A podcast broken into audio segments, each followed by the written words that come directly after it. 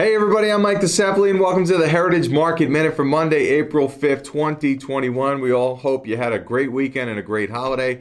So let's get down to the markets and see what we have driving the action here today. So we had a market moving event on Friday with the report of the monthly jobs totals, uh, adding 916,000 jobs, well above expectations. But with the market closed for Good Friday, today is the first day the markets have had an opportunity to react. And so far, it looks like they like what they saw.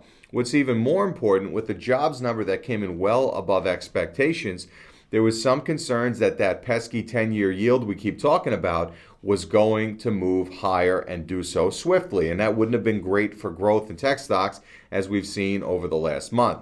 Well we're happy to see that yields have not only stayed at a very you know reasonable plateau here they've actually backed off a little bit trading lower today. So that tells us market participants are realizing that we can have explosive job growth without expecting inflation to pick up in the near future. The Nasdaq has regained its leadership of the market as of right now. The last couple days, we have started to see that index outperform. And if you've been keeping up with us, you know that is something that we like to see because we think the most sustainable rallies are the ones that are led by tech. That is where most of the innovation is happening in these markets.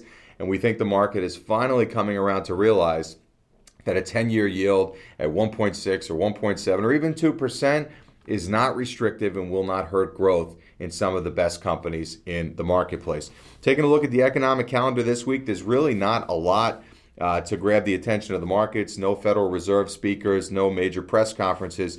And, you know, with that said, we're about two weeks out from another earnings season, which is very important for us to take a look at some of the results that come in and compare them against our investment theses and see if the recovery that we believe is underway continues to take hold. Looking at our high frequency data, we continue to see an uptick in air travel, which tells us that mobility is on the rise, and mobility means that people have confidence to go about their business to travel again. And as we start to see air travel come back, we expect to see other areas of the economy that are sensitive like that, like travel and leisure, hotels, entertainment, things like that, come back as well.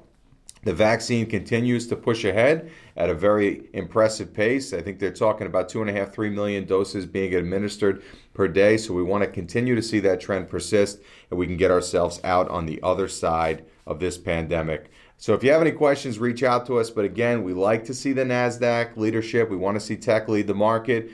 Semiconductors lead tech, tech leads the market, and those we think are the most sustainable rallies. So if you have any questions, reach out to us. We'll be back on Friday with the Heritage Market Pulse. Have a great day, and we will see you soon.